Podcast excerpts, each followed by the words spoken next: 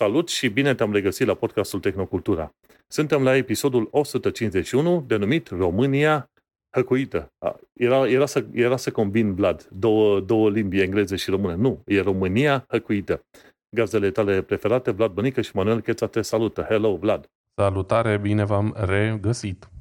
Bine te-am regăsit. Uite, subiectele principale, hăcuieli cu nemiluita și nu o să fie numai despre România, pentru că am și eu niște exemple, da? Strângem pe toate la pachet. Discutăm puțin tel despre droizii de la Disney și baterii solid state de la Toyota. Nu uita, oriunde asculti podcastul nostru, să dai un like, un share și, bineînțeles, un review cât mai frumos. Dacă oamenii aia dau maxim 5 stele, dă-ne 6 stele, să, o să fim foarte fericiți. Și ne găsești pe toate platformele posibile și imposibile. Tot ce trebuie să cauți e podcast Tehnocultura. Ne găsești pe orice. E imposibil să nu ne găsești pe internetul ăsta mare și lat. Și acum să te întreb, Vlad, uite că a trecut, cred că o săptămână, aproape două de când am mai vorbit, Zim și mie cu ce te mai lausu din ultima săptămână, două, ce mai ai făcut așa. Cel puțin din punct de vedere a tehnologiei, dacă nu altceva. Măi, nu am uh, foarte multe chestii de laudă. Din punct de vedere al tehnologiei am muncit foarte mult, uh, pentru că lucrez într-un domeniu legat de tehnologie. Uh, cu asta mi-am ocupat foarte mult din timp. Am mai fost la plimbare pe aici pe acolo. A, uite, am fost în weekendul ăsta la Salzburg, la Expo Retro Classic, ceva de genul. Uh, uh, un târg de mașini clasice la care am fost și anul trecut și chiar dacă vorbim de mașini clasice și ele erau la vremea lor, multe dintre ele, uh, mostre de tehnologie modernă pentru vremea respectivă. De exemplu, um, mașini cu scaune electrice din anii 60, mașini cu tempomat din anii 50-60, mașini cu telefoane mobile din, de la începutul anilor 90 și așa mai departe. Toate mașinile astea aveau la vremea lor, la momentul respectiv, tehnologii revoluționare. Um, cumva, cel puțin generația mea, știi, are tot timpul impresia că geamurile electrice au apărut în undeva în anii 90, când eram noi copii și vedeam primele mașini cu geamuri electrice. Uh, poate generațiile mai tinere au aceeași impresie că geamurile electrice sunt o chestie recentă. Au peste 50 de ani, 60 de ani de acum tehnologiile astea. Și e foarte interesant, îmi place să mă duc la uh, evenimente de genul ăsta, mai ales că, cred că o spun în premieră, nu sunt sigur dacă mai vorbit despre asta. Um, în câteva zile, sper eu, o săptămână cel târziu, o să îmi vină și mie prima mea mașină clasică, pe care am cumpărat-o prin vară și pe care o aștept cu drag, pentru că a fost până acum la service, la acte, la nu știu ce, și e cam gata și ar trebui să o preiau săptămâna viitoare. O mașină cu foarte puțină tehnologie, aproape deloc inovatoare la vremea ei. O să vorbesc despre ea mai multe după ce o iau în primire. Uh, în rest, m-am jucat foarte puțin pe uh, consolă, m-am jucat pe PlayStation 4 It Takes Two cu nevastă mea. Nevastă mea nu e gameriță, n-a fost niciodată, e chiar începătoare în domeniu și e, sau era genul de persoană care mă judeca pe mine că de ce petrec atât de mult timp jucându-mă că de copii și am zis, păi uite, draga mea, te invit să ne jucăm acest joc, care este făcut special pentru a ne juca în dublu și mai ales pentru cupluri și care e foarte fain. Și te invit să fii alături de mine în această aventură.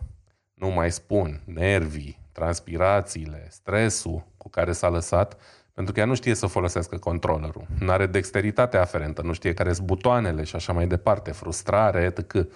Alimentată de faptul că eu râd de mă prăpădesc când văd că apasă aiurea sau că cade în hău sau mai știu eu ce. Știi? Și i-am spus tot timpul și îi spun de fiecare dată când ne jucăm, na, cum e cu astea? Sunt de copii, nu? Păi dacă sunt de copii, de ce te chinui așa de mult? Deci uh, dacă nu sunteți gamer și credeți că jocurile sunt doar pentru copii, să știți că nu sunt. Aveți nevoie de multă îndemânare, coordonare, mână, ochi, dexteritate și așa mai departe. Și ăsta e unul, un joculeț chiar destul de simplu. Adică pentru mine e destul de banal ce de făcut acolo câteva puncte mai greoaie. Dar foarte fain, ne-am distrat și a început și ei într-un final să-i placă cât de cât. Gândește-te că acum cât? Vreo două decenii? Cine, cine juca jocul video era văzut ca un om bolnav mental, pe bune, cam așa era. Ce caută ăștia? Văleu, toată generația noastră se distruge când îi vedem pe copiii ăștia că joacă jocuri atât de multe. Ne e milă de ei ce se întâmplă. N-are niciun fel de treabă. Uite-te că în epoca modernă deja toată lumea acceptă jocurile video de orice fel. La fel cum zic cu beletristica. Sunt oameni care zic că ei nu, nu ar citi sau nu citesc beletristică în viața lor, ever. Și eu întotdeauna zic, mă, n-ai găsit stilul de uh, poveste care să, te, care să te prindă. Pentru că atunci exact. ai citit beletristică. La fel și jocuri. Hai să zicem că jocuri video par uh, ciudățele. Nu? Hai, joacă-te șah pe computer. Și s-ar putea să-ți placă să joci. Sau să joci cărți pe computer. Windows avea în probleme solitaire. Sau chestii de genul. Alea sunt jocuri video, nu? Sunt cam plate sau ceva, nu ai mișcări în 3D, dar totuși jocuri video sunt. Nu există oamenilor să nu le placă jocuri video, numai trebuie să găsească ăla care le place lor, care se potrivește, să zicem, cu temperamentul oamenilor respectiv. Dar vezi, când nu cunoști o anumită, să zicem, interacțiune sau tehnologie, este greu să, să, să înțelegi și celălalt punct de vedere. Dar, dar îmi place tehnica ta și cred că vreau să o aplic și eu, ca să vedem, uh, să atrag și eu pe partenera mea mai mult pe direcția de gaming. Da, deci dacă sunteți gameri, indiferent cât de serios sunteți în chestia asta, și partenerul sau partenera vă cicălește că vă jucați uh, ca niște copii, recomand It Takes Two, disponibil pe toate platformele, uh, e reclamă neplătită, apropo, și convocații să vă ajute. E joc cooperativ, nu e Mortal Kombat sau din astea unde apeși toate butoanele și ceva se întâmplă, ci trebuie să fii un pic uh, investit, ca să zic așa, în joc și uh, poate să schimbe părerea când o să vadă că nu-i chiar așa ușor, nu-i chiar de copii.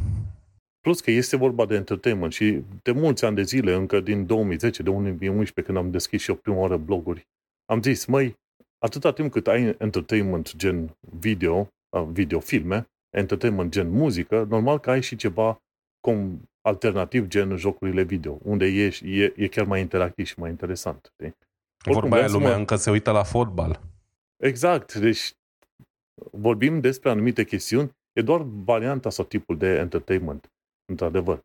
Și ce înveți în jocurile astea, la tot felul de jocuri video, este self-control, să te controlezi. Mai ales când trebuie să faci aceeași misiune de 50 de ori ca să treci de ea, acolo îți trebuie voință enormă și control. Da, absolut. Până la urmă fiecare are hobby-urile sale. Am glumit cu treaba cu fotbalul, un an mă, nu mă deranjează, mă mai ieși eu din când în când. Dar ca idee, e vorba de gradul de interactivitate. Da? Prefer oricând să joc un meci de FIFA cu prietenii mei, de fapt acum nu se mai numește FIFA, se numește FC plus anul, um, decât să mă uit la un meci. Maxim când joacă România mai dau drumul la televizor, deși în ultimii ani vai de capul lor. Um, dar da, până la urmă, cum eu nu mă duc la prietenii mei care se uită la Premier League și le zic ce bă, voi vă uitați la fotbal, nici nu știți să jucați, la fel uh, nu apreciez să se zică ce bă, te joci, ești copil. Păi nu sunt copil, că am învățat multe din jocuri. Și mai ales există jocuri cu production value în ultimii 10 ani, mult peste multe filme de Hollywood, sincer. Și povești care s-au transformat în filme și așa mai departe. În fine, prea mult despre jocuri. Și da, vreau să ajung la, la mașinile clasice, ce ziceai tu, că au tehnologie multă în ele. Interesantă chestie, când mă duc la muncă, pe metrou, eu mă uit la, eu citesc o carte numită 1800 de aparate și mecanisme. Și acolo îți listează în cartea respectivă, e un e-book, chiar 1800 de aparate și mecanisme. Îți arată o diagramă simplă sau o imagine simplă, o secțiune transversală sau de sus sau de jos de undeva și cu o descriere uh, de desubt. Măi, noi uh, tindem să credem că motoarele alea cu abur erau un cazan de la mărât sub care ardea focul și obținea un abur sau ceva. Nu.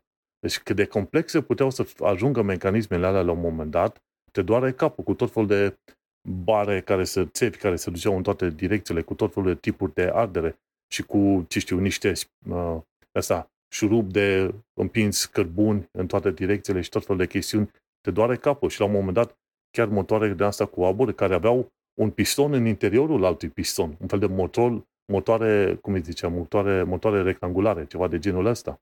Deci niște ciudățenii de alea atât de mari și de amețite încât te doare capul. Nici n-ai fi crezut că ai atât de multă complexitate în motoare cu aburi. Abia am ajuns la motoare cu aburi. Trebuie să, trebuie să mai trec prin probabil 100-200 de aparate din astea până trec la alte tipuri de motoare. Dar e, e absolut genial ce puteau să construiască oamenii aia cu 150 de ani. Uite, dacă tot ai uh, menționat, uh, o să precizez și eu un canal pe care l-am descoperit curând. Nu sunt foarte multe clipuri pe el, dar sunt extrem, extrem de bune. Se numește Animagraphs. Ți-am trimis linkul pe WhatsApp ție. Um, e un canal de YouTube al unui băiat sau unor băieți care fac um, randări 3D extrem, extrem de detaliate despre cum funcționează diverse mecanisme, aparate, uh, mijloace de uh, locomoție. Și mi-a apărut în sugerate recent, chiar ultimul clip lansat acum 5 zile și deja are 400.000 de vizualizări, despre, locomo- despre cum funcționează o locomotivă cu aburi și mai uh, precis locomotiva Big Boy de la Union Pacific din Statele Unite, care e una din ultimele și cele mai mari locomotive cu aburi făcute vreodată. o enormitate extrem de puternică și extrem, extrem, extrem de detaliat video, are 36 de minute, trece prin toate sistemele de la ardere, la sistemul de înaltă presiune, la frâne, la tot, tot, tot ce vrei, este extrem de bun și îl recomand pentru toți curioși. Eu, cum să zic, eu nu mă pot dezlipi de așa ceva. Deci când, când văd videouri din astea, practic cu asta mă ocup de când mă știu. Îmi place să știu cum funcționează lucrurile, cum funcționează o mașină, un tren, un avion și așa mai departe. Și dacă aș fi avut acces la resursele astea când eram copil, Doamne, Doamne, cred că eram la NASA acum sau ceva. Ideea e că doar să nu vrei, nu înveți chestii în ziua de azi de pe internet, YouTube și așa mai departe. Deci vă recomand Anima Graphs pe YouTube, căutați-l acolo, poate îl pui și în show notes, un canal extrem de bun. Mersi fain de recomandare și o ultimă chestie legată de aburi. Oamenii nu știu, dar uh, probabil ar vrea să afle că, de exemplu, în New York se folosesc aburi pentru încălzirea caloriferelor. Nu, nu e apă fierbinte cum, cum avem noi prin România în anumite zone. Nu, sunt aburi sub presiune. De-aia și din când în când vezi în filme cum explodează câte un canal din ăla și zboară capacul ăla pe sus și îți mulți aburi. De fapt, în New York, cel puțin în partea de Manhattan, din ce știu eu, e vorba de aburi prin acele calorifere de încălzesc uh, zonele respective. Și e interesant cum și în zilele noastre, uite, o tehnologie din asta, aburii, sunt folosiți cu atât de multă eficiență. Dar hai să continui și eu la alte chestiuni asta, că altfel cred că am putea vorbi amândoi despre locomotiva aia timp de o oră întreagă, pentru că și eu sunt pasionat de ea. M-am, și mi-ar face și mare plăcere. Poate asta o să și facem într-un podcast. Să vorbim o oră întreagă despre cazane. Despre cazane și mecanisme bielă-manivelă. Și să avem grijă să fie punctul de prindere nu să fie uh, cât, cât mai departe de centru, ca să nu ai acel dead center, știi? Nu știu cum îi zice în limba română dead center. Punct mort sau ceva de genul ăsta, știi? Și pe ideea am făcut și eu construcții aerospațiale, da? Că sunt pasionat de chestiuni de inginerie și vreau să știu orice cum funcționează, de la un arc mic până la un computer.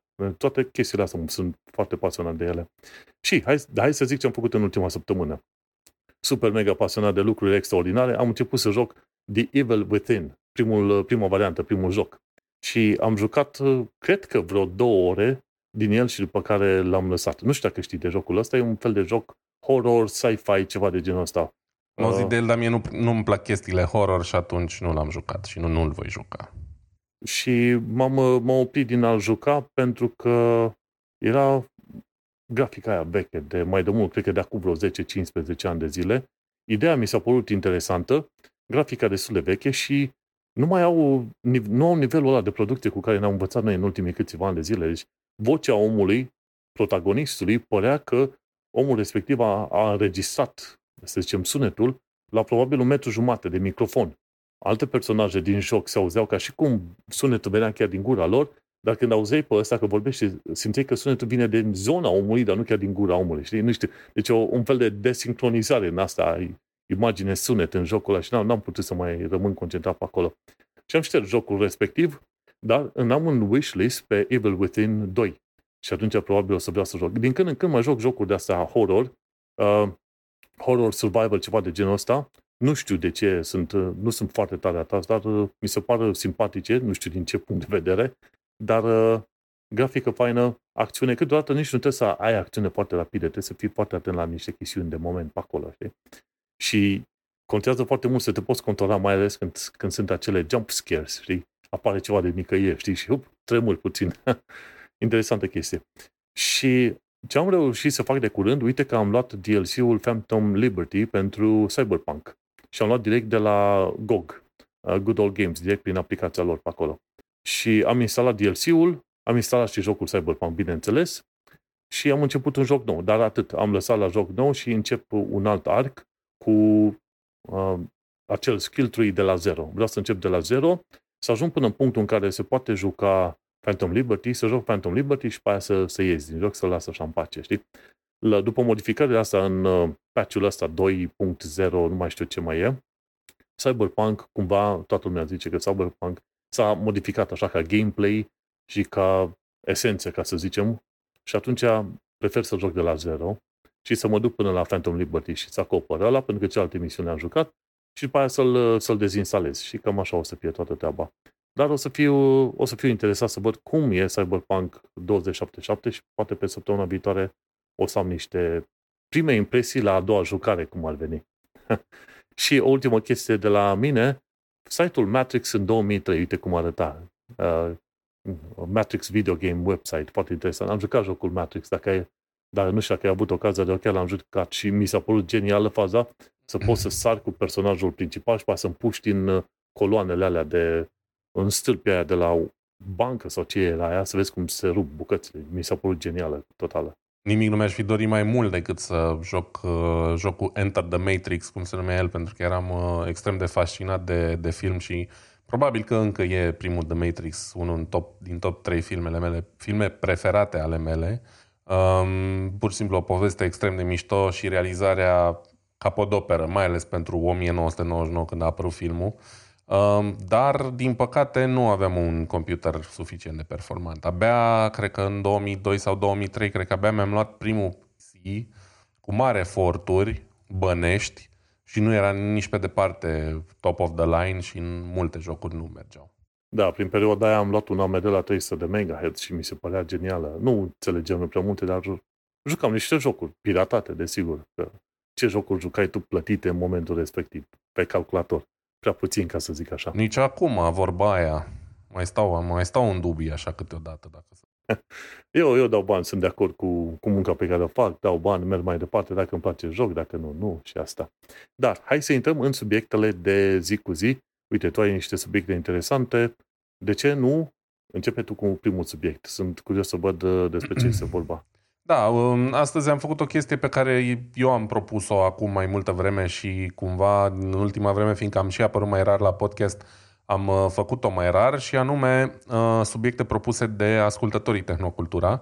Și astăzi, Manu, am ales trei subiecte din Reddit-ul nostru uh, care se găsește la adresa reddit.com slash r slash tehnocultura pentru cine nu știe încă și nu face parte din comunitate. E o comunitate mică, dar sufletistă. Primim uh, recomandări acolo pentru subiecte și din când în când uh, le și dezbatem. Din când în când fiind vina mea mai mult, că nu mă uit tot timpul acolo. Dar astăzi încerc să-mi iau revanșa și voi vorbi doar subiecte primite acolo. Știrea asta, prima dintre ele, e de la Dorin Lazar, fan activ și pe care l-am avut și invitat aici de mai multe ori, din, de pe platforma busyday.ro. Uh, am mai citit știrea asta și în alte părți, am văzut și pe internet niște videouri despre ea. Uh, cred că sursa principală sau inițială este Financial Times, dar evident că aia e cu bani. Uh, ce spune articolul? Un inginer de la Toyota, uh, Toyota Motor Corporation, susține că Toyota este pe punctul de a atinge o viteză de producție a bateriilor solid state, similară cu cea a lanțului de producție pentru bateriile litiu-ion, care echipează în prezent mașinile. Um, aici sunt conservatori. Eu am citit în articol de autonomii de până la 1400 de kilometri. În fine, fiecare a ales altă cifră. Ideea e, al număr, pardon, Ideea e, uh, Toyota lucrează la mașini electrice care vor putea oferi o autonomie de minim 1000 de kilometri, ceea ce evident este foarte important. Da? E important din multe puncte de vedere pentru că bateriile astea solid, solid state au multe avantaje față de tehnologia litiu-ion. Și am mai vorbit noi, cred că, de ele și de cum toată lumea e așa în expectativă să ajungă bateriile astea la un stadiu la care pot fi folosite pe mașini. Pentru că au început să apară baterii solid state mai micuțe, uh, puse prin tot felul de dispozitive de astea de nișă care nu ajung oricum în mâinile noastre prea curând, dar marele joc da, e la mașini electrice. Pentru că bateriile solid state, cel mai important, oferă o capacitate minim dublă per kilogram față de bateriile litiu-ion, ceea ce înseamnă că o baterie de o greutate echivalentă cu una normală litiu-ion din zilele noastre poate oferi o autonomie de 2-3 ori mai mare. Evident, asta e critic. Eu, de exemplu, sunt genul de persoană care ar fi tentat să cumpere o mașină electrică în momentul în care aș avea o autonomie de în jur de 1000 de kilometri garantată. Pentru că eu merg cu mașina în România de obicei când merg acasă și atunci am nevoie, ăștia 1400 de kilometri de aici până la Brașov, să-i pot face fără prea multe opriri. Știi? Știi cum, știi cum mă gândesc eu? Cred că chiar ar fi cu adevărat nevoie de baterii solid state la nivelul ăsta bateriilor mari, pentru că mica mare problemă cu bateriile litiu-ion e că atunci când ai accident, sunt și șanse să ia foc sau să explodeze. Iar da. cel puțin aici, pe transportul public londonez, pe TFL, așa zice Transport for London, îți, le este interzis oamenilor să vină cu biciclete electrice sau cu trotinete din ale electrice. Pentru că uneori iau foc, efectiv. și îți dai seama, dacă ai putea obține ceva solid state, am văzut niște exemple mai de mult, baterii solid state făcute de cercetători din Suedia, au luat cu o șurbelniță, le-au distrus aproape total, adică să mai erau doar câteva bucățele din ele cumva unite între ele și totuși bateria funcționa. Așa ceva ai, ai avea nevoie. Absolut. Asta era alt punct pe care îl aveam pe lista de avantaje. Um, faptul că sunt mult mai rezistente la șocuri și sunt mult mai, uh, cum să zic eu, mai neutre în privința uh, reacției astea chimice, în sensul în care nu, riscul de incendiu este infinit mai scăzut decât la bateriile litiu-ion. Um, la bateriile litiu-ion, apropo, crește riscul de incendiu odată cu înaintarea în vârstă, din cauza modului în care funcționează bateriile. Deci, uh, cumva nu e eliminat sau nu scade în timp, ci crește în timp. Um, iar, evident, alt avantaj extrem de mare, mai ales pentru cineva ca mine, care am nevoie de o mașină de drum lung în principiu, nu de una de înfățit prin oraș, um, încărcarea ar putea dura doar 10 minute, cel puțin până la 80%, cum e la baterii în general. Da? Încărcarea rapidă o ai până la 80%, după aia scade foarte mult viteza. Deci să am o baterie, cum zic eu aici, 1200 de km autonomie și pe care o pot încărca încă aproape 1000 de km în 10 minute, păi aia asta ar putea să fie mașina perfectă, electrică. Uh, mai pui în considerare cuplul ăla de mașină electrică, silențiozitate, etc. și ai partenerul perfect de drum lung. Acum, eu, ultima oară sau ultimele discuții um, pe care le auzisem era că Toyota lucrează la chestia asta și va fi disponibilă până în 2030. Acum, iarăși, în articolul ăsta de la Busy Day scrie 2027 sau 2028.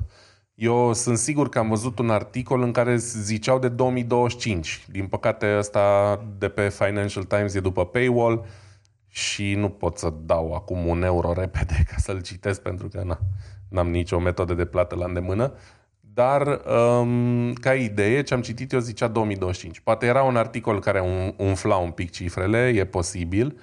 Uh, oricum, 2027 sau 2028 sună foarte bine. Pentru că păi eu, momentan cum nu este... cred că nimeni nici pe aproape. Știi cum e? Probabil când o să ajungem noi la episodul 300, cam pe acolo o să zică, o să putem anunța episod 300, Toyota chiar a lansat bateriile solid state. Tot ce N-ar e posibil, fi rău deloc. Știi? N-ar fi rău deloc. Um, sper să le vedem cât mai repede pe piață, pentru că cred că asta e soluția cea mai bună pentru autovehicule electrice din tot ce se dezvoltă acum, în condițiile în care nu sunt foarte multe variante. Știi?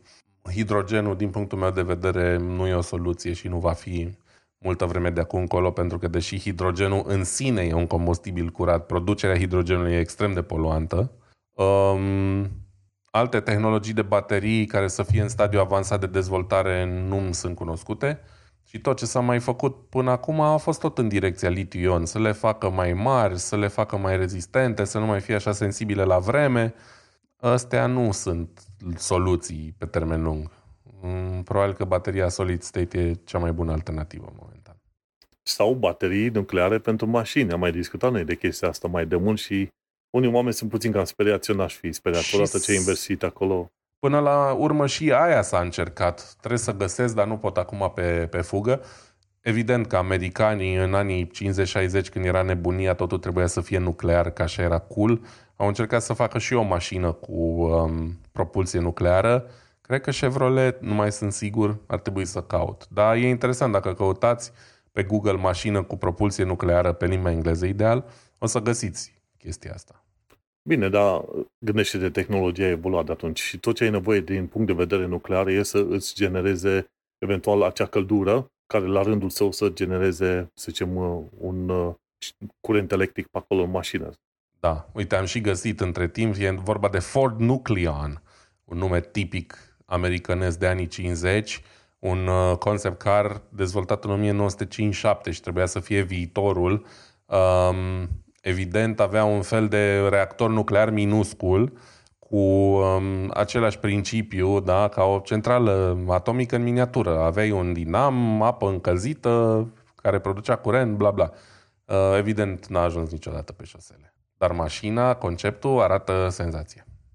Da, și gândește-te, uite, avem uh, roverul Curiosity, care folosește plutoniu pe Marte. Și atunci, uitându-te la un exemplu similar, poți să ai putea obține ceva. Dar asta sunt alte povești pentru altă dată, ca să zic așa. Dar e posibil. Și ce, știi ce este mai important și cu asta, cu ce face Toyota? Mă, în următoarea, ce știu, în, în următorii 5-10 ani de zile, în următoarea decadă, o să vedem chestia asta întâmplându-se. Tot fel de lucruri pe care noi le vedeam cumva în cărți SF sau în jocuri video sau în filme, vedem că o parte dintre ele, nu tot dar o parte dintre ele încep să fie deja aplicate și le vedem în, în timpul vieții noastre, nu? Cred că generația noastră o să fie cea mai fericită, pentru că am trecut, sau cel puțin generația română, da, am trecut de la abia avea curent electric în casă și niște știri așa alb-negru, până la tehnologii din ale enorme cu AI și ce vrei tu pe acolo. Deci noi, noi trăim probabil din punct de vedere al tehnologiei cea mai fericită perioada noastră. Asta e părerea mea. Absolut. Hai să mergem la știrea mea. De la The Register aflăm că Intel este înghesuit în lumea procesoarelor pentru desktop. Și din punctul meu de vedere, foarte bine îi se întâmplă, da? Atât de supărat sunt pe Intel, că eu n-am trecut de pe generația 8, sunt, am un Intel i7 8200. Și acum au, au făcut generația 14, chiar acum îi dau drumul, au, au trimis review-uri, adică unități de review pentru peste tot, și generația 14 exact ca generația 13, dacă nu chiar mai proastă, dar mai scumpă. Și e culmea, e, e culmea și e, e efectiv nesimțit. Mă bucur că Intel se bagă pe plăci video, dar uite că la partea de procesoare devin mai, mai amărâți. Și ce ne spune știrea asta de la The Register? Ne spune tocmai faptul că Intel încetul încetul începe să simtă presiune de la alți producători de procesoare. Și e vorba de faptul că procesoarele astea pe stil ARM, pe licență ARM, încep să intre și în lumea desktop obișnuită, da? Desktopul cumva a început să fie preluat pe partea de Apple, nu? Ai uh, Mac-urile care merg pe ARM, efectiv pe tehnologie licențiată de la ARM. Și uite-te că inclusiv Nvidia vrea să creeze până la urmă procesoare pentru desktop.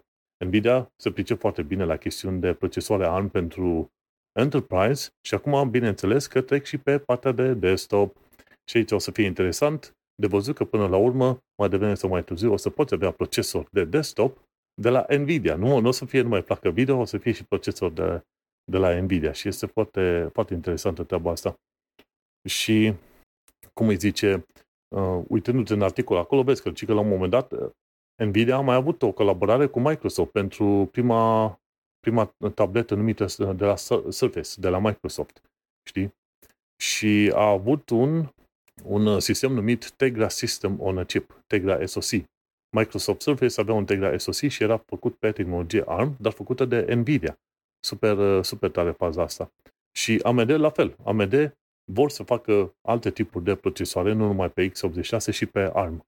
Și atunci îți dai seama că tot mai mulți oameni se împing așa, se, se împing tot mai multe companii, se duc pe direcția asta de ARM și deja au arătat că pot să fie performante. Și atunci Intel, săracul Intel, o să devină un, un dinozaur din asta. Știi, deja se spune că e dinozaur. O să vină un dinozaur dacă nu, dacă nu inovează, efectiv. Și din ce știu eu, pe lângă Nvidia și AMD, uite că e și Qualcomm, care la rândul lor vor să facă procesoare ARM pentru desktop. Și ai copa, companii la care eu unul personal nu mă așteptam ca Nvidia să vină cu curaj așa pe partea de desktop. Dar de ce nu? Odată ce au aplicat, să zicem, expertiza, învățămintele pe care au putut să le aplice pentru procesoare de enterprise și odată ce au demonstrat că pot să facă plăci video bunicele, atunci îți dai seama, ai vrea aceeași expertiză să fie aplicată pentru procesoare Uh, pentru procesoare pentru desktop. Și mă bucur că se întâmplă treaba asta. Pentru că o să vezi că la un moment dat și AMD și Intel se vor vedea forțat să creeze ceva mai bun. Nu de la o generație la alta să crească prețul cu cât? 20-30%, dar performanța și acolo un 5%. doar un 5% acolo, o nesimțire din aia. Da, um, ARM e probabil viitorul, Intel e într-un impas acum, um, probabil că nu va dura mult, au extrem de mare putere financiară și cam poate să facă ce vor ei, dacă evident uh, aleg niște decizii bune. Poate să treacă și ei pe ARM, de ce nu? Nu cred că e interzis până la urmă, e vorba doar de ce își doresc să facă pe viitor. Um, Apple, bineînțeles, au uh, lansat moda de desktop-uri cu procesoare ARM, au arătat ce, ce poate platforma în cazul unor uh, procesoare de calitate și mai ales a unui soft de calitate, că e foarte important de menționat aici um, integrarea foarte strânsă de la Apple între hardware și software. Da? Um, mai ales layerul Rosetta, care literalmente traduce cod făcut pentru x86 în cod ARM în timp real, și există um, extrem de multe aplicații în continuare care n-au fost traduse pentru procesoare ARM pe uh, Mac, dar care prin layerul ăsta Rosetta funcționează aproape impecabil. Ceea ce pentru mine e un pic de vrăjitorie oricum, că nu înțeleg codare la nivelul ăla, dar uh, arată cât de puternică e platforma. Și probabil mai devreme sau mai târziu asta va fi viitorul. Luând în considerare toți factorii. Putere, uh, costuri și costuri și pentru utilizator, pentru că inclusiv consumul de energie e mult mai mic. Și toți ne dorim să avem chestii cât mai eficiente energetic, nu? Ce se va întâmpla cu Intel și probabil și cu AMD, că cred că și ei sunt oarecum în găleata asta de x86 for life, sau rămâne de văzut dacă mai sunt. Um, ce să zic? Cei, mai, cei care se adaptează cel mai rapid au întotdeauna de câștigat. Da, mă gândesc că până la urmă Intel, dacă vrea să supraviețuiască ori iese din uh, business-ul de procesoare, ceea ce mă îndoiesc, ori, no, într-adevăr, își fac o, o ramură nouă pentru an, iau licență și așa mai departe. Deci nu e. O să fie interesant de văzut. Îți dai seama, ăștia de la Nvidia au vrut să facă un, uh, să zicem, un procesor pe ARM ca să lucreze foarte bine pe Win, cu Windows, înțelegi? Ai văzut că și Windows-ul până acum vrea să, vrea să facă tot felul de integrări cu Android și cu Linux și așa mai departe ca să reușească la un moment dat să ruleze nu numai pe x86, ci și pe ARM. Și atunci se vede că pe undeva poți să bănești că și Microsoft și-a băiat coada pe acolo. E, e, e întotdeauna o, o, o rețea întreagă de, de interacțiuni, ca să zicem așa. De ce nu? Noi, ca, ca și consumatori oarecare, ne bucurăm. Băi, cât mai mulți oameni, cât mai mulți furnizori, înseamnă că calitatea, teoretic, ar trebui să crească și prețul ar trebui să scadă. Ceea ce e un lucru pozitiv pentru noi. Absolut, așa ar fi frumos. Oricum, eu sunt de părere că viitorul în home computing este ARM. După trei ani, imediat fac trei ani de când am Mac-ul ăsta, care merge cam prima zi și pur și simplu nu am niciun fel de motiv pentru să-l înlocuiesc prea curând. Dacă nu se strică nimic la el, pur și simplu, asta e părerea mea. Bașca Uh, toate computerele astea portabile, gen Steam Deck, care cred că, de fapt, ăla n-are, are un x86, e ceva derivat din AMD, dar clar, probabil că ar fi mai, uh, mai bun un procesor ARM, mai mic, cu consum mai mic de energie acolo. Cum ai zis și tu, Microsoft, Microsoft am impresia că vrea să scoată și un, uh, dacă n-a și scos deja, un Surface cu ARM și cert e că, se, că lucrează intensiv la versiuni Windows pentru, pentru ARM. Există deja ceva, dar nu sunt grozave. Deci um, încolo se îndreaptă home computing-ul cel puțin.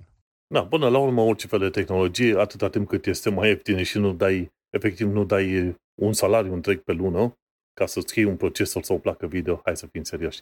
Da. Dar cam atâta pe subiectul ăsta, nu mai am altceva de zis. A, bun, păi trec eu, uite, am, am, am cules al doilea subiect pentru azi.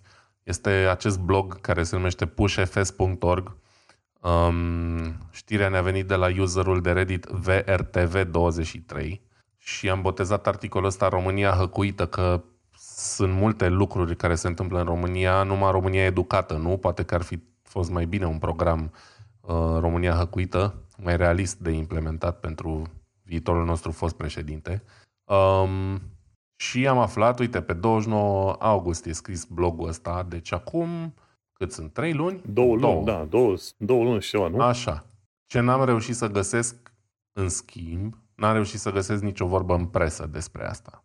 Am reușit să găsesc o discuție de pe reddit de România, um, absolut nimic în presă. Poate nu e suficient de important, cine știe. Nu o să fiu foarte detaliat pentru că cunoștințele mele în materie de hacking sunt limitate. Tot ce pot să spun este că acest uh, hacker numit, nu mai știu cum se numește, mă scuzați, uh, chiar PushFS se numește, așa, se plictisea într-o zi, se pare, și am vrut să vadă ce mai e de hăcuit pe internet. Și a reușit să găsească niște IP-uri vulnerabile, cumva, care aparțineau de um, Guvernul României. Da? Un, uh, un site sau un URL care se numește mcid.gov.ro um, Și-a băgat un pic nasul pe acolo și poveste lungă, scurtă, a reușit să spargă un fel de mail server um, folosit de oficialii români pe domeniul stsmail.ro. STS e serviciu de telecomunicații speciale, deci face parte din serviciile secrete, între ghilimele, ale României. Uite că nu mai sunt așa secrete, că au reușit să hackuiască mail-ul și pe mail-ul ăsta au găsit, na, ce să și găsești, uh, documente, contracte, uh, facturi și așa mai departe și, bineînțeles, foarte multe mail-uri în care, căutând după termenul parolă, a, a descoperit uh, conturi salvate, efectiv cu user și parolă, de pe alte platforme guvernamentale. Deci, dacă și era un plain text totul, deci parolă, user și parolă, user păi, și parolă. Da, probabil că ministrul prostiei din România și-a salvat parola pentru uh, site-ul de unde își descarcă diurna într-un mail pe adresa proprie de mail, că na, așa s-a gândit el că e în siguranță acolo. Și asta le-a deschis, evident, noi oportunități acestor hacker sau acestui hacker sau hackeriță, whatever, um, inclusiv date către un portal european, unde s-a cam oprit hack-ul, că n-a reușit acolo să mai să meargă prea departe. Dar ce e foarte important de reținut e că toate datele astea, toate mail-urile și tot ce s-a mai putut salva, s-a salvat pentru un eventual leak, dacă o fi cazul, când o fi cazul, cine știe. Da? Ehm, deci platforma de mail STS România, stsmail.ro a fost parte, bă, ăștia de la STS, dacă ascultă vreunul, au trecut două luni, sper că ați rezolvat și voi problema. Cert e că ați dat bani să nu se ajungă în presă cu știrea asta. Ehm, așa că sper că ați și patchuit-o, că ar fi un pic penibil să o lăsați așa. Ehm, da, ce să zic. Interesant. Nu sunt, adică nu sunt mare fan hacking. E interesant, hacking-ul nu sunt implicat activ în așa ceva, n-am fost niciodată, dar uh, e și mai amuzant când e atât de ușor de făcut, știi? Și de la niște domenii pretențioase, vezi, doamne, guvernul, nu știu ce. Astea ar trebui să fie aproape de nehecuit din punctul meu de vedere. Se pare că nu sunt. Hai să vin și eu cu perspectiva cealaltă. Cu cât uh, lucrezi într-o organizație mai mare, cu atât este mai greu să controlezi toate proprietățile organizației. Și proprietăți zicând FT uh, servere, acces FTP, uh, mail, CDN și tot felul de alte chestiuni. Cu cât organizația este mai complexă, cu atât este mai greu să menții și să supraveghezi infrastructura cu totul. Deci, ca de exemplu, să fac o, o paranteză. La un magazin online, când te duci pe magazinul ăla online, tu tot ceea ce vezi este pagina web în fața ta și îți vorbezi din punct de vedere a utilizatorului uh, obișnuit de, ce știu, uh, pardon, a programatorului web, dar pentru partea de frontend. Când te duci acolo, vezi doar pagina aia. Și ți se pare că asta e tot. E o pagină web, niște cod HTML sau nu. Dar în spate, dacă te uiți un tag infra- infrastructură, efectiv, ca și cum te uita la un bloc, la o vitrină a blocului și spune, gata, numai vitrina este blocul. Nu. Vitrina aia este doar parte, o parte foarte mică din tot blocul respectiv. Are echipe de securitate, curățenie, canalizare, curent electric, tot ce vrei tu. Infrastructura este foarte mare. De exemplu, până să când te duci tu, să zicem, pe magazinul meu.ro, nu știu dacă există așa ceva, dacă există, încep scuze, uh, magazinul meu.ro, da, ok? Când te duci pe domeniul respectiv, inițial, când te duceai în trecut, uh, ajungeai direct la website-ul respectiv pe un uh, server, să zicem, shared sau ceva de genul ăsta. În momentul de față, de cele mai multe ori nu se întâmplă aia. Când, când ajungi acolo pe magazinul meu.ro, prima oară acest domeniu este stocat undeva pe, un, pe o platformă gen Cloudflare. Și aia la Cloudflare se ocupă și de load balancing și de bot removal și stoppage, ce vrei tu pe acolo. Ei se ocupă de tot felul de control al traficului, cum ar veni, înțelegi? Și atunci când te duci pe domeniul ăla, zice, băi, cât avem? Avem un milion de utilizatori pe minut. Ok, pe fiecare utilizator îl împărțim pe diverse subdomenii și atunci o să vezi că, de fapt, utilizatorul care crede că s-a dus pe .ro, de fapt, este redirecționat pe un domeniu intern numit uh, mgm.cloudflare.mgm1. știi? Și sunt multe asemenea domenii și atunci se face, traficul se împarte pe tot felul de direcții. Și odată ce ai ajuns acolo, nu e totul. De acolo te duci pe mai departe, intri în serviciile interne de la AWS. Depinde de cum ți-ai uh, împins uh, tu softul tău și pe aia pagina ta de web nu este doar o singură pagină HTML, sunt de fapt multe poduri, multe capsule din astea în Kubernetes, de exemplu. E un sistem Kubernetes în care își generează multe servere în capsulele lor. Pa, pa, pa, multe, multe capsule din astea. 10, 20, 100 în funcție de traficul pe care îl ai. Și după aia intri în serverul de Node.js și ăla se conectează cu cine știe ce alt drag de, data, de bază de date pe acolo. Deci e atât de complex încât te doare capul. La fiecare nivel din ăsta e posibil să existe o breșă. Și atunci, în, în, dacă în trecut aveai doar unul, doi oameni care efectiv se ocupau de un website și era totul bine, acum, pentru lansarea unui singur product, uh, produs așa online, poate ai nevoie de 50 până la 100 de oameni. În un întreg lanț, de la developeri, de la designeri, până la DevOps, uh, cum se zice, DevOps, de, uh, developer și opera, operations, un fel de, să zicem, instalatori, dar pe varianta de infrastructură online și securitate. Și aici și echipele de securitate. Deci este foarte, foarte greu. Cu cât e sistemul mai complex, cu atât este mai greu să menții securitatea pe totul peste tot și să ai niște reguli de control al informației de colo-colo, înțelegi? Și de aia, din punctul meu de vedere, când aud decât un hack din asta, nu este mirare mare.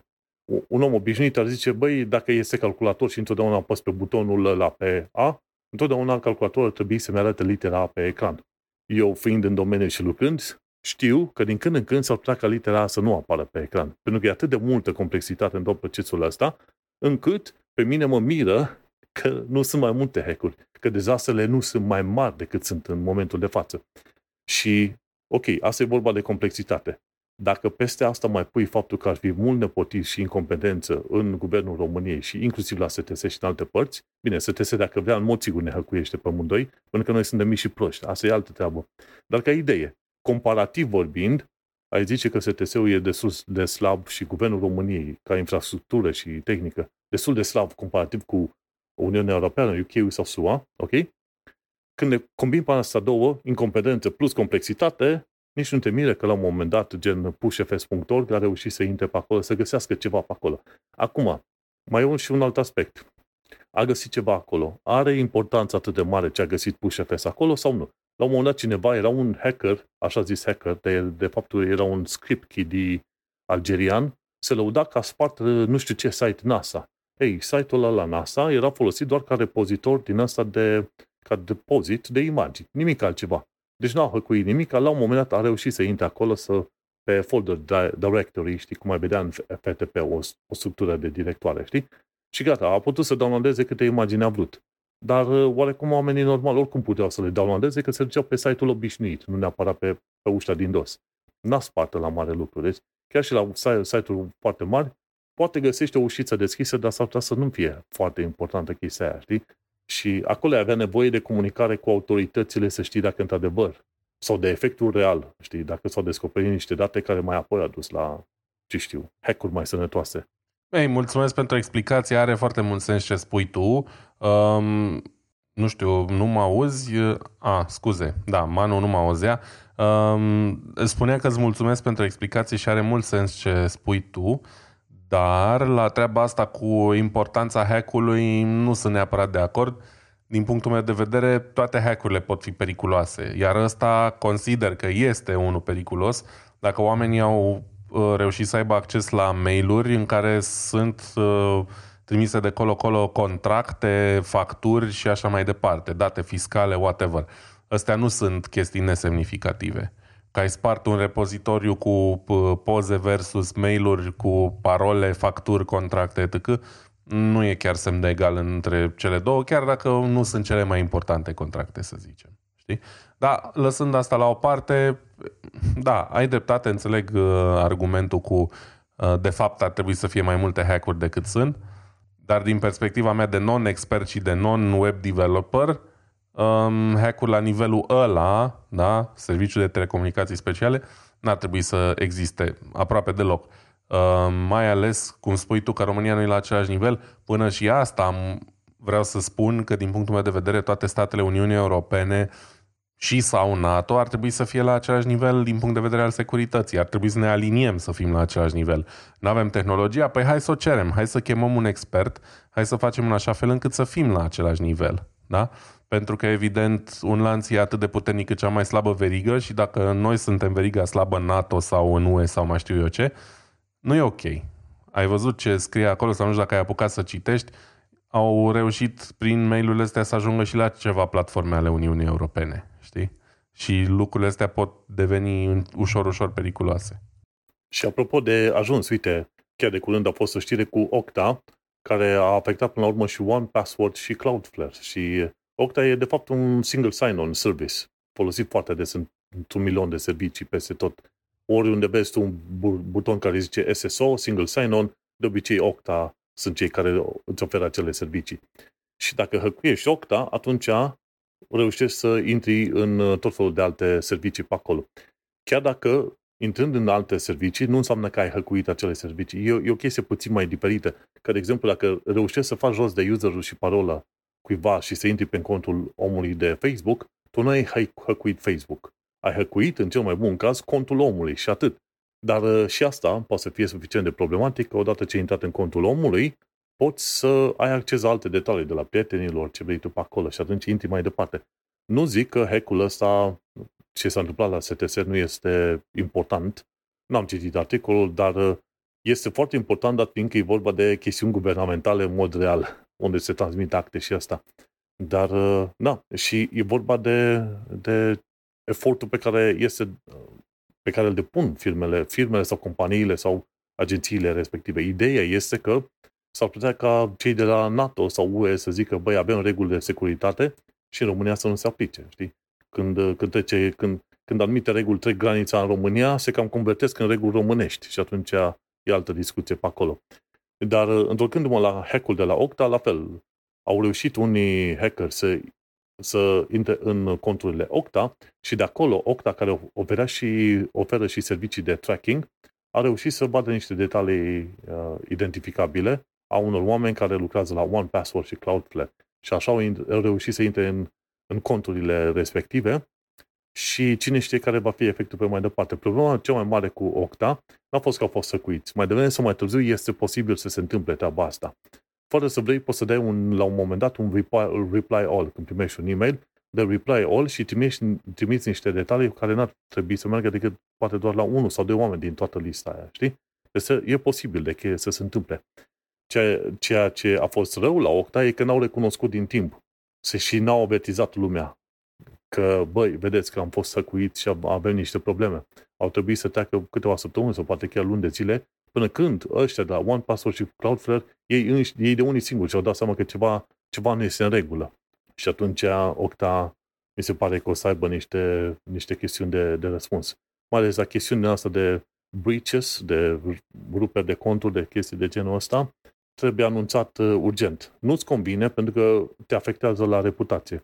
Dar probabil ar trebui să ne gândim că trăim, trăind într-o eră, eră total nouă, poate reputația noastră nu e că am fost săcuiți, ci reputația noastră este și depinde de faptul că am informat toată lumea foarte, foarte repede. Și atunci modul în care luptăm ar trebui să aibă o optică diferită. În loc să ne ținem ascunși că am fost săcuiți, dacă avem un serviciu ceva, să zicem instant, băi, voi depindeți de noi, anunțăm public instant, băi, am fost săcuiți, rezolvați-vă repede conturile peste tot ca să ne asigurăm că nu aveți probleme. Și cred că acolo ar trebui să să se gândească și autoritățile și oamenii în sine, băi, ok, faptul că cineva a fost săcuit nu este probabil cel mai rău lucru, dacă au făcut totuși niște chestiuni de bază. Și Octa, în mod sigur, a făcut mai mult decât chestiunile de bază, că nu sunt proști. Dar uh, și dacă se întâmplă să fie hăcuiți, ok, hai să nu sărim cu barda pe ei, să vrem să-i omorâm instant, ci hai să ne uităm dacă au raportat instant și ce au făcut repede, cum au descoperit uh, toată chestia asta. Și pe măsura asta să măsurăm, uh, pe măsura asta să ne uităm la, ce știu, încrederea sau trust pe care o oferim unei anumite firme. nu la faptul că cineva e hăcuit sau nu. Pentru că hăcuieli din asta sunt pe bandă rulantă și mai devreme sau mai târziu și tu și eu suntem, uh, am putea fi vizați să fim hăcuiți și e probabil chiar foarte ușor să ne hăcuiască cineva conturile. Acum, vă rog, nu încercați. Dacă ai idee, s-ar putea să fie destul de ușor și de aia problema ar fi să, dacă tu creezi servicii care depind alți oameni de tine, ok, anunță instant și lumea ar trebui să aprecieze treaba asta și cam acolo ar, ar, vreau să mă opresc cu punctul ăsta cu hacking-ul. Bun, Very hai well. să merg pe mai departe. Vreau să merg pe mai departe să discutăm de PC Gamer. O știre foarte faină, ci că serialul Fallout va fi difuzat pe Amazon Video din aprilie 2024. Asta e o chestie scurtă, dar am vrut să fie aici importantă, pentru că eu abia aștept serialul ăsta Fallout de nu știu când. Am jucat uh, toate jocurile Fallout în afară de ăla, 76 prostia aia ordinară. Fallout 4, măi, nu știu cum să zic. Câteodată, deci s-ar putea să fiu un om ciudat și probabil o să mă scoată oamenii de pe internet când zic asta, dar câteodată visez noaptea când dorm, visez că sunt în Fallout și merg așa și muzica aia din anii 50-60, uh, retrofuturistică din anii 50-60, știi când te plimbi pe Wastelands, pe acolo, cu Fallout și auzi aia Uh, radiourile alea interesante de la Diamond City și alte chestii, știi? I don't want to set the world on fire. Aia. Aia îmi cântă mie tot timpul în cap. Aia, din aia, Fallout, aia. nu știu dacă e din 3 sau din 4, dar... Cre- cred, că este, cred că este 4. Aia și mai sunt altele care îmi, care îmi vin așa și te plimbi așa, tuc, tuc, tuc, cu power armor și tuc, tuc, tuc, în somn, frate. Deci e nebunie totală. Cred că creierul meu nu funcționează cum trebuie. De-aia, eu abia aștept să văd serialul Fallout și îți dai seama o să vorbim de serialul respectiv când apare. Dar, vezi, uite, un joc video atât de bine creat pe mai multe episoade, încât ajunge să fie un, un film. Și așa că, vezi, uite-te, bucură-te și lasă pe oameni să joace jocuri video, că mai devreme o să vedem și seriale super uh, mișto care apar pe, pe internetul ăsta sau cel puțin la Amazon Video. Sunt curios să văd ce o să fie. În aprilie 2024 nu mai sunt multe luni până atunci, jumătate de an, dacă mai, mai suportăm, mai existăm. Cine știe, Fallout. Super tare, abia aștept. Uh, te rog să nu faci pre-order. De fapt nu poți, că asta e pe Amazon. Um, că au mai fost, uh, nu vreau să ne mai luăm țepe din astea cu, cu hype-uri, cu nu știu ce, cum s-a mai tot întâmplat. Uh, A, nu, dar asta e film. O să poți să vezi niște trailere și da, dacă da, da. Vrei, uh, te, îl plătești sau dacă nu, nu. Depinde, dacă Eu. nu cumva o să bage pe Prime. Dacă îl bagă pe Prime, cu atât mai bine. Da, am, uh, am vorbit eu greșit. Um, foarte bine, și eu sunt interesat și mie mi-au plăcut jocurile Fallout 4, 3, New Vegas, le foarte vechi, le-am jucat, dar prea puțin, nu le mai țin minte oricum. Um, dar uh, sunt curios, sper să iasă ceva bun din asta. Uh, ultimul meu articol de la uh, Via, din nou uh, userul VRTV23 de pe Reddit, din Ars Technica, um, un articol ceva mai vechiuț, la, mai de demult l-a pus la acolo, dar nu e un, un, o știre, ca să zic așa, nu e de ultimă oră și e relevant oricum.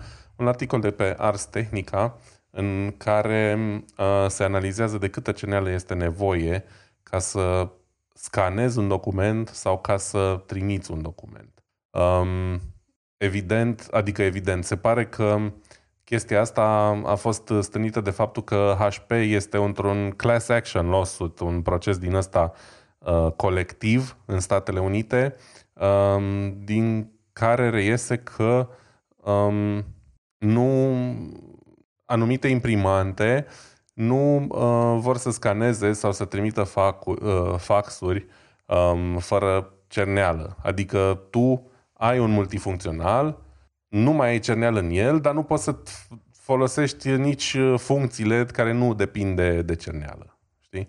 Asta, Asta e o chestie foarte urâtă și de-aia am și plecat de la HP, nu mai vreau să aud de ei. Deci, una că cartușele sunt groaznic de scumpe, dar alta să te, să-ți închidă anumite funcționalități din cauza altor funcționalități, asta e o nesimțire enormă. Da, e destul de urât și cumva e în linie cu ce am mai discutat noi aici, um, sau cred că am menționat, eu încă am o imprimantă multifuncțională Canon, cred, da, e Canon, e aici lângă mine, um, dar am avut și HP și motivul pentru care încă o am e că în Germania mai ai nevoie din când în când. Nu sunt toate chestiile realizabile complet fără imprimantă. Și atunci am fost cumva, tot timpul am simțit nevoia să, să am un dispozitiv din ăsta. Mai scanez chestii, mai trimit uh, lucruri, mai scot la imprimantă, dar uh, nu țin minte să fi avut uh, problema asta. Văd că dau ăștia și o listă de multifuncționale de la Canon, o să mă uit pe ea să văd dacă e și modelul meu, dar nu cred că e aici. Um, e interesant, prin lucruri, multele lucruri mișelești pe care le fac în ultima vreme producătorii de imprimante, uh, de la faptul că integrează capul de scriere în uh, cartușul de cerneală ca să fie cât mai greu să-l reumpli, să-l piratezi între ghilimele și așa mai departe, până la faptul că multe nu mai recunosc cartușe dacă nu sunt originale și tot felul de chestii din astea, să nu permiți scanarea documentelor sau trimiterea de faxuri fără cerneală, clar este o atitudine anticonsumator și sper să pierdă procesul ăsta și probabil că îl vor pierde. Uite, am descoperit aici în lista HP, e și HP DeskJet 2622, pe care l-am avut anterior uh, acestui Canon și care a ajuns la gunoi pentru că a fost o porcărie. Uite, să vezi chestii așa, uh, anecdotă, da, de curând. Am încercat să vând o imprimantă, am HP-ul ăla vechi, am încercat să-l vând pe grupul de, de WhatsApp al locului ăsta unde stau. Și am pomenit, zic, o vând cu 30 de lire pentru că am cumpărat-o cu 60. Și s-au oferit mai mulți oameni să o cumpere. Dar uh, le-am spus, zic, vedeți că cartușele sunt goale și fiecare cartuș, adică cartușele, perechea, costă 30 de lire. De ce nu mai vrem imprimanta? Și pe parcurs, uite că noi tot am fost uh, cu partenera mea, cu ochii, ne-am uitat așa pe ce fel de imprimante ar putea, am putea să ne punem ochii, să nu fie HP și totuși să ne ajungă pe termen lung. Și am luat o imprimantă care are ăsta, cum zice, tank, ink, ink tanks, știi? Și e de la Epson ET liniuță 2810. Și în principiu ai CMI, cred că sunt culori, nu cred că sunt CMYK, probabil, da. nu, nu sunt sigur. În culorile, pa, da. E, da, CMYK, Y, CMYK. Cyan, e, magenta, yellow și K, nu mai știu ce e de la negru ar trebui să fie la... Dar nu, nu, nu, e altă formă de albastru. Culmea că nu e negru în Aha. cartușele astea, la negru e separat. Exact, așa. Interesantă chestie, eu am un cartuș care pare ar fi negru, dar probabil nu e negru și pe aia sunt vreo trei culori, dar culori care se apropie cumva de mov, e galben. Vezi ce, ce, ce inteligent, nu ce inteligență, ce cunoaștere vastă am eu în materie de culori. În viața asta o să învăț. Dar ideea este că dacă vreau să printez ceva al negru, pot să printez 3000 de pagini, dacă vreau să printez ceva color, 3000 de pagini. Am dat 200 de lire pe imprimanta asta și pot să printez cât vreo 6-7 de pagini. 6-7 de pagini. Cu HP-ul respectiv, îl am din 2016, am printat câteva sute de pagini și am plătit 60 de lire prima oară pe imprimantă, plus încă de vreo cel puțin 4 ori am mai cumpărat cartușe. Da? 60 cu încă... Am ajuns cam la 200 de lire dar în niciun caz nu am printat și, și nu aș putea printa pe cum printez cu, EP, cu Epson ET liniuță de 810. Da? Și nu e reclamă plătită, nu nimic. Am luat imprimanta asta. O să vreau să-i fac un review ceva mai încolo, poate pe, peste vreo câteva luni de zile sau un an de zile pe acolo. Ce înseamnă să nu mă văd nevoit să uh, cumpăr cartușe la fiecare luni de zile sau un an de zile, să pot printa în toată voia posibile și imposibile. Așa că Celor de la HP le dorim un faliment, pentru că nu suntem răutăcioși, dar le dorim să-și revină puțin la cap. Bun, și hai să mergem pe mai departe la următoarea știre a mea. Vine de la Amazon. Bine, pardon, vine de la Extreme Tech, dar e legată de Amazon și că Amazon, Amazon testează roboții bipezi. Și în articol insistă să zică Amazon că nu va înlocui oamenii. Și dacă ar înlocui oamenii, ce? Trăim în epoca și să zicem, modernă, în care ai nevoie, și de fapt dintotdeauna a fost așa, de la Revoluția Industrială în 1750 până la 1850, până 1900, nu? că atunci a fost marele boom industrial, întotdeauna oamenii au fost înlocuiți în uh, tascurile, în muncile care erau manuale și complet repetitive. Și avem două puncte în care putem înlocui oamenii în momentul de față. Una e la aceste depozite în care poți să ai acești roboți care pot să ia lucruri. Deci e robot biped, care are 1,70 m, ceva de genul ăsta, are vreo, cât, vreo 30-40 de kilograme, dacă nu chiar mai mult de atât, și poate să care ceva de vreo uh, 30 de kilograme chiar. Deci destul de greu. Și cu o baterie care ține vreo 3 ore, ceva de genul ăsta. Și bateria se încarcă destul de repede, în, nu știu, în jumătate de oră sau ceva de genul ăsta. Și, de ce nu? Acolo unde îți rup spatele și trebuie să car chestii, mai bine ai prefera să fie un robot și să ai lângă robotul respectiv un operator în caz că robotul uh, nu face treaba, sau un operator la câțiva roboți din ăștia, decât să ai oamenii care să jupă spatele. asta e un, un punct în care roboții pot, pot face treburi foarte bune în momentul de față. Dar să nu uităm că roboții au func- funcționează în continuare în tot felul de depozite, sunt acei roboți pe roți, care iau cutiile și le mută de acolo, de acolo, acolo. Nimeni nu s-a mai scandalizat așa de mult la aia. Probabil este o, un curent împotriva roboților bipezi. Deci va trebui să avem legea roboților bipezi să-i, să protejăm în câmpul muncii. Dar ăla este un punct în care roboții, de orice manieră, în depozite, înlocuiesc oamenii. Știu care e alt punct în care roboții cu punct cu ghilimele de rigoare, roboții pot înlocui oamenii la task din asta destul de manuale, după tine? Um, nu știu la ce te gândești, nu. Ok. În e multe chestii... situații, cred, dar nu-mi dau seama acum. Efectiv, în foarte multe. Hai să discutăm de firma care a fost deschisă de, de Dine, și am uitat numele lui inițial, UiPath. Toată lumea a auzit de ea, mm-hmm. firmă românească, s-a dus în Silicon Valley, au crescut acum la vreo 8 miliarde. Ei ce fac? Ei activează în câmpul RPA, Robotic Programming Assistant, ceva de genul ăsta. Și, pe scurt spus, uh, sunt roboți software, ca să zicem așa. Ăla este un sistem de automatizare. Și ce automatizezi?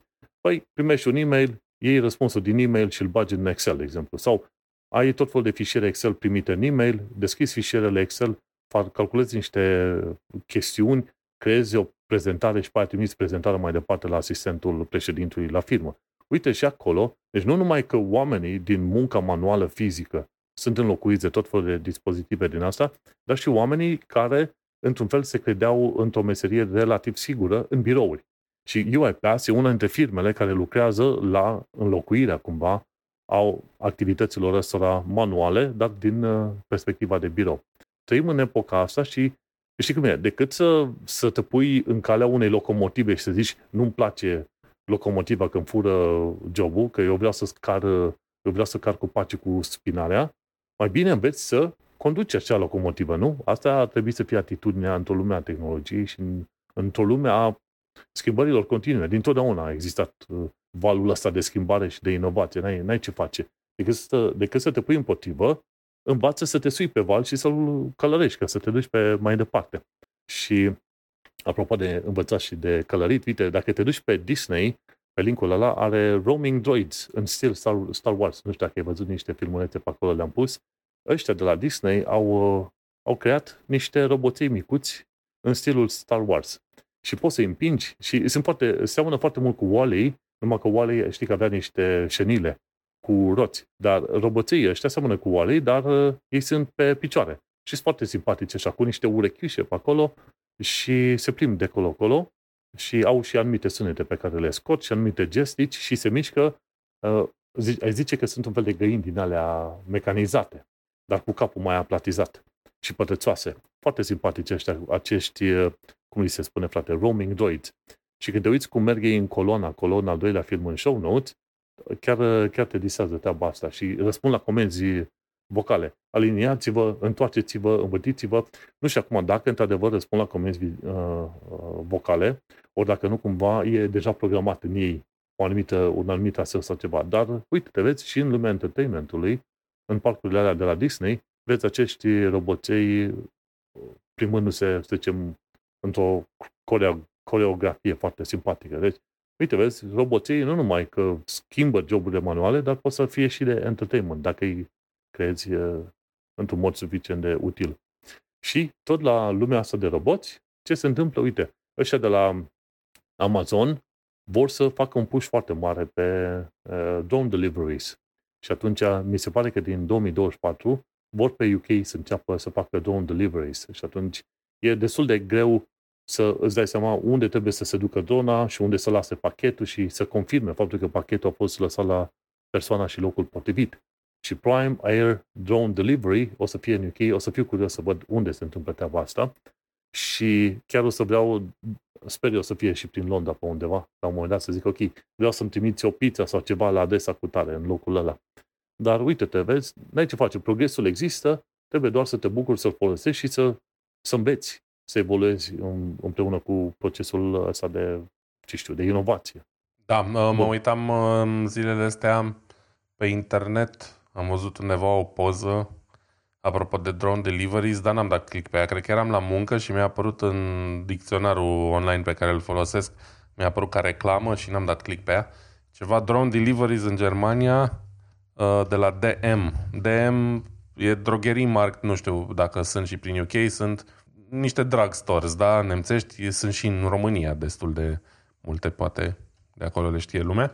Um, și am văzut uh, acolo ceva, o poză cu o dronă, nu știu dacă nu cumva asta au și de gând să facă sau își doresc să facă livrări la DM cu drona. Acum caut, încerc să văd dacă mai mi apare chestia asta. Mm-hmm.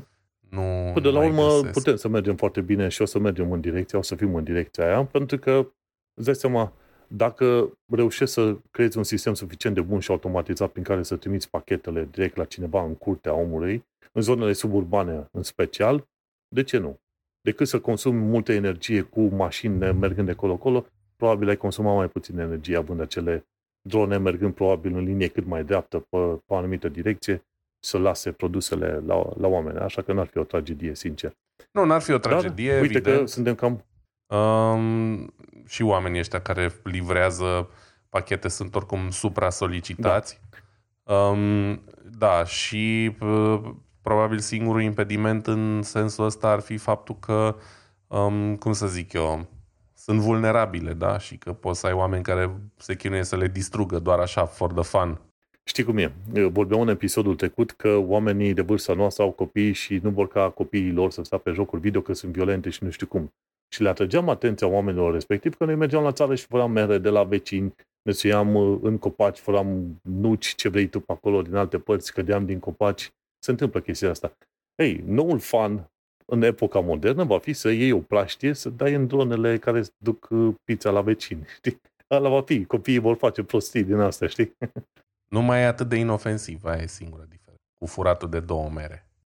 Da, și atunci vom trăi și vom vedea. Hai să trecem la chestiunile pe scurt, că deja suntem destul de întârziați. Ce vreau să vorbesc? Uite, The Register ne anunță de faptul că Excel nu va mai folosi data ca setare default pentru celule. Știi, când introduci niște chestiuni în datele de la Excel în mod normal, consideră că tipul de informație introdus acolo e dată și încearcă să formateze ca dată. Și ci că 30% din studiile științifice ale cercetătorilor a fost, au, au, au avut informațiile distruse pe chestia că Excel a încercat în mod automat să facă conversia. Și asta înseamnă că oamenii n-au știut să folosească Excel. Îți dai seama, introdus ceva cu un număr oarecare și consideră, ok, e decembrie 2007. Se da peste cap informația respectivă din celulă. Și așa că Excel va schimba. I-a trebuit numai, i-a trebuit numai probabil 10-15 ani de zile de când au început oamenii să se plângă de chestia asta. De la videotutorial.ro aflăm cum să folosești Bard AI pentru români. Să ceri tot felul de recomandări. Vreau să mă duc acolo, vreau o rețetă și e Bard AI și în limba română. Super tare, eu folosesc numai în limba engleză. Pe mai departe, de la Explaining Computers aflăm despre SSD-uri. Cum funcționează, câte tipuri sunt și ce fel de SSD-uri ar trebui să ai în calculator în funcție de workload-ul pe care îl ai. De exemplu, dacă sunt SSD-uri care au cache, DRAM, sunt SSD-uri care nu au cache. SSD-urile care nu au cache sunt bune pentru tot felul de situații în care nu ai nevoie de multe operații, multe de citiri și multe cantități mari. Un fel de hosting de image, de imagini, pe care te bagi din când în când pe ele. Cum, folosim, cum folosesc foarte mulți oameni hard discurile acum în forma asta, știi?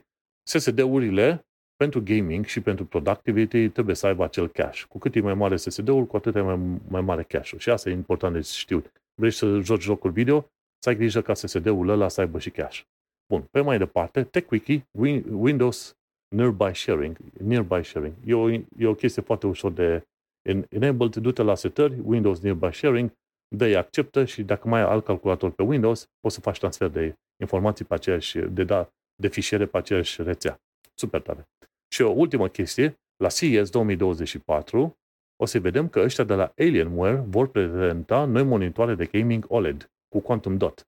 În curând o să vedem monitoare de gaming cu Quantum Dot. Abia aștept să vină alea. Am un IPS, e genial, calitatea culorii, contrastul e super bun, dar nu bate QLED-ul.